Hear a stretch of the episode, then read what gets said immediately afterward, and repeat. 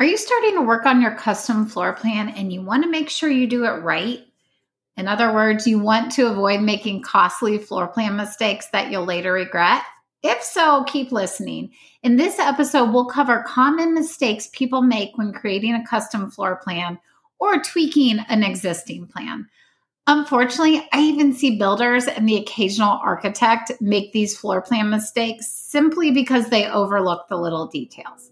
But don't worry, friend, you will have a big advantage over those people because you'll know what important details to look out for so you can avoid making these mistakes in your own floor plan. You're listening to the Before You Build podcast. If you're dreaming of building a custom home or you're ready to start planning right now, this show is your one stop shop for actionable home building tips that will help you design a home that makes your family and your wallet happy for years to come. I'm Carrie, a Midwestern mom who designed my own custom home from the ground up, inside and out. I cracked the code on how to bring my dream home to life while sticking very close to budget. And now I'm here to teach you everything I learned along the way so that you too end up with a cozy, beautiful home that is perfect for your family. Let's go ahead and dive in. Welcome back to the Before You Build podcast. I'm your host, Carrie Barker, aka Caroline on Design. And today in episode four, I'm going to share several custom floor plan mistakes that can be easily avoided. But let me first say, as I always do, there truly are no mistakes when designing your home. There are certain things that are best avoided, and that's what we're going to talk about today. But there's no such thing as a true mistake. But I want you to be equipped with enough knowledge to design the perfect home layout for your family. So let's talk about what to avoid if possible. And I actually have 11 mistakes to cover, but I want to keep this episode short and actionable. So I'm going to share the first six mistakes in this episode. Honestly, these are the most important things to avoid when creating your floor plan. But you can find the entire list of 11 common mistakes in this episode's show notes at carolineondesign.com backslash podcast. Plus, I've added some images in the show notes to illustrate what I'm talking about for some of these mistakes, just so you have a visual. Okay, mistake number one again, it's not really a mistake, but mistake number one is an unwelcoming foyer when guests step into your home, you want them to feel welcomed and you probably want them to kind of ooh and ah over your house as well.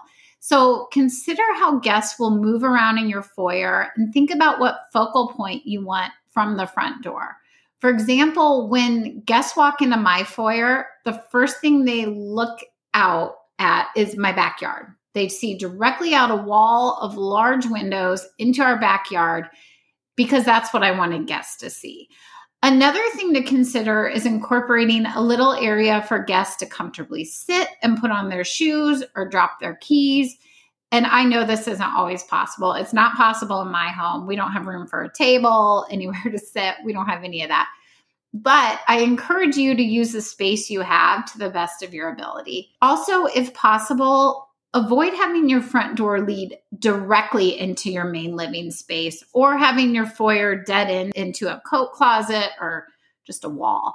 And let me clarify a little bit. My foyer does lead into the main living space, but there's a definite dedicated foyer area and a little hall that separates the foyer from our family room. What I'm talking about avoiding is having your guests walk into the front door and basically trip over your couch because they're walking directly into your family room. So hopefully that makes sense.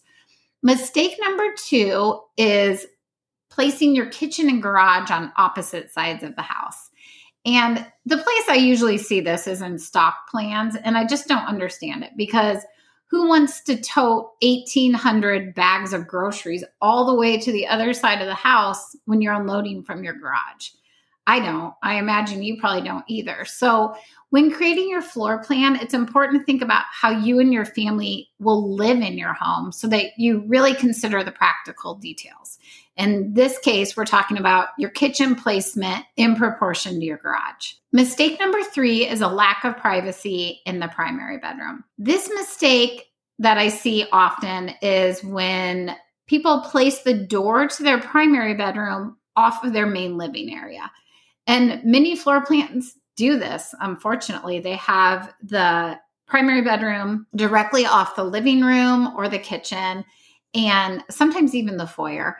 And this layout allows guests to see directly into your bedroom, including your unmade bed, if you're anything like me. So, simply adding a small hallway or configuring something to allow you to place the bedroom entry out of sight is highly recommended. In the show notes for this episode, I've added floor plan images that illustrate what I'm talking about. You'll find an example of what not to do, as well as an example of how to fix this mistake if that's how your floor plan is looking. Okay, mistake number four is lack of privacy in your powder room.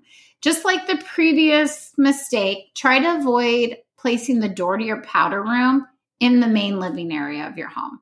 This happens far too often, and it's kind of awkward when everyone at the party knows when you're in and out of the bathroom. Unfortunately, I did make this mistake in my own basement. Our basement bathroom isn't directly off the main living area, but it's off a hallway that is fully visible from the main living area. So, these mistakes happen to any of us. No one's perfect. So I just want you to learn from my experience.